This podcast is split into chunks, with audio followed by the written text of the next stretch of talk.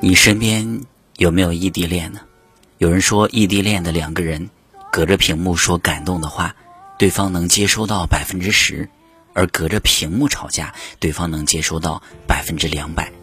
这是异地恋最糟糕的地方。异地恋的苦，可能只有经历过的人才知道。有人说，熬过了异地就是一辈子，所以一定不能放弃。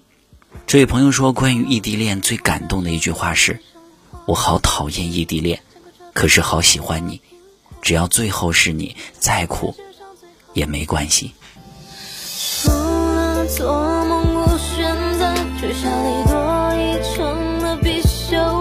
这样的甜蜜欢乐。